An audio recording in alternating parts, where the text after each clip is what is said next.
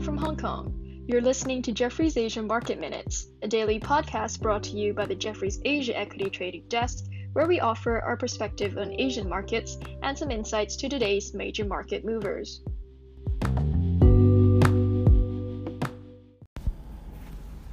Hi, good morning. This is Jefferies Asia. High touch sales trading out of Hong Kong. My name is Adam Pottrell. Overnight, you got a good rally in the United States, led by the Russell up 2.5%, NASDAQ up 1%. Look, the reopen plays did very well. Um, momentum versus value, SOX was up nearly 3%. You also saw what I call the placement names, iQIYI and Tencent Music. They rallied really nicely as well. It's interesting looking at this statistic. Last week, high net worth individuals sold 5.2 billion US um, dollars of stock in those markets. That's the biggest amount since November. The 10 years, just through its 50 day moving average at 153 and change. As we walked in in Asia, minutes were off 20 basis points. They've now halved that. Japan is the leader today Nikkei up 2%, TOPIX up 1.5%. Check out the IPO Visional 4194. It's the biggest new listing since SoftBank.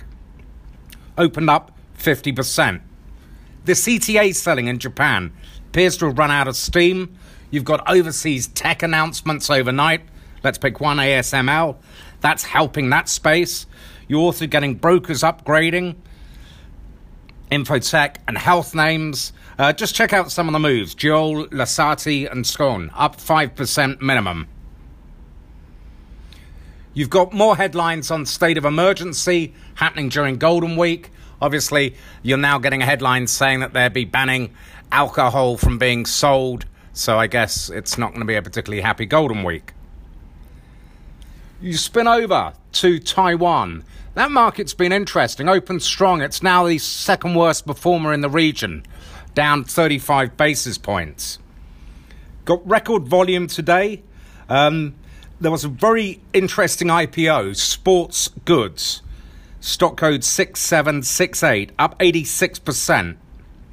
Headline UMC plans to raise prices 15% in July.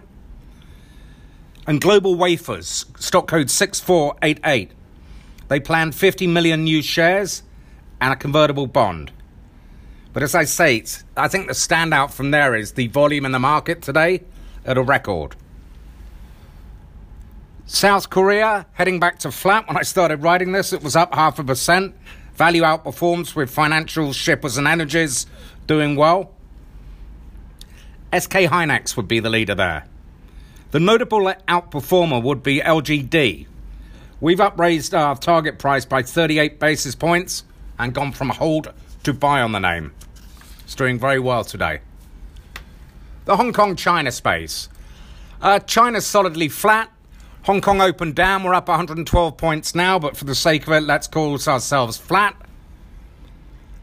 China, short selling goes to a hun- record 152 billion won. Well, that's about 23.4 billion US. I mean, before we panic on that, remember the market cap there is about 80 trillion won? But this figure is seven times higher than what it was 12 months ago. A lot of headlines on Huarong getting bailed out. That's been going on, obviously, for the last four or five days. Was an interesting headline, and one of the underperforming sectors are Chinese banks today. China to tighten scrutiny of banks' major shareholders. Hong Kong's up half a percent you know, everyone's saying people are looking for value in Tencent and JD. I'm sure it's got nothing to do with the fact that ARK added to both names and it was announced first thing this morning. Placements overnight in China Gas, that was about 1.5 billion US, and Kingboard Chemical.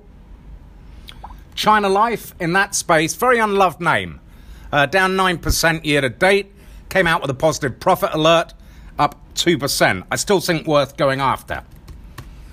Great Wall Motor down 12%. And just a reminder, stock code 2 treble free. They came out with earnings which missed last night. You've had downgrades across the street. Put it in perspective, it's had the biggest fall down in five years. The travel bubble between here and Singapore was meant to be announced, I guess, today or tomorrow for mid May. That's now been put on hold.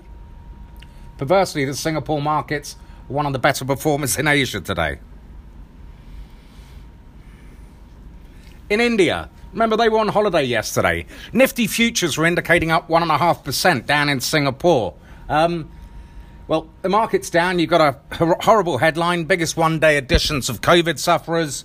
Um, so now we're coming off. Remember also there's an options expiry in India today. So you're going to see a lot of action around the close there. I'd also point out look at names like auto stocks because factories are having to be shut because of the pandemic. They're going to underperform. The only real outperformance are the pharmaceuticals because they'll be making drugs on license. Australia up a little bit.